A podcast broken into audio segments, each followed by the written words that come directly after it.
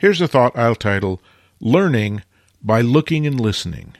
Like most photographers, I suspect, I began my photographic career in school, and in particular with books.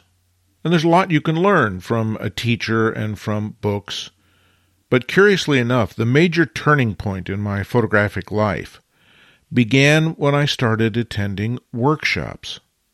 Now, you'd think that going to a workshop has the unique advantage of being able to show your work and have it critiqued by the instructors, who are qualified individuals, we assume, and by your peers. And that's true. That's a big part of going to a workshop.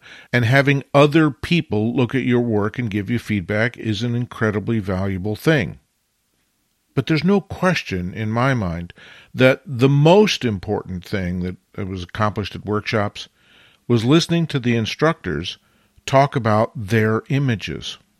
Oftentimes, this involved them showing stages of development in an image. So here's the straight print, and here's the print after some dodging and burning, and here's the print after some other technique.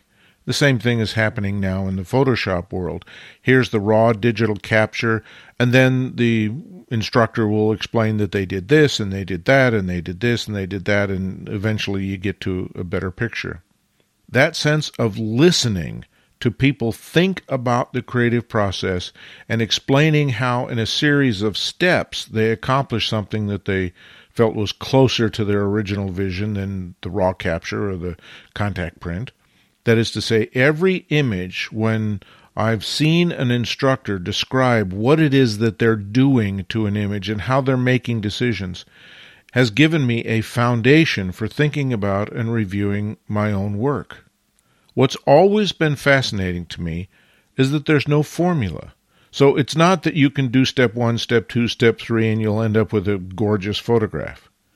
It's that every decision along the way has to be based on intuition, accumulated wisdom, experience, etc. And that is accelerated when we're able to listen to and watch accomplished photographers explain their process. We don't have to go through the learning curve ourselves. If we're paying attention, we can pick up little tidbits here and there that move us closer to a way of thinking, a certain approach to the creative life. And I've just never found a way to accomplish that better than to follow along with someone in their creative process. And this is precisely why I do the series Every Picture is a Compromise over at my personal website, Brooks Jensen Arts.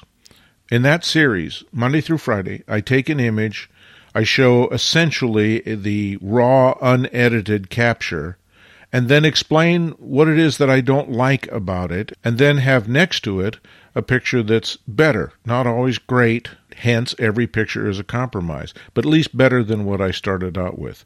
And hopefully, in each one of those examples, I can provide a little tidbit many of which I've I'm simply passing along from things that I've learned by listening to great photographers as I've attended workshops over the years. So if you're not familiar with Every Picture's a Compromise, go over to brooksjensenarts.com and take a look at it.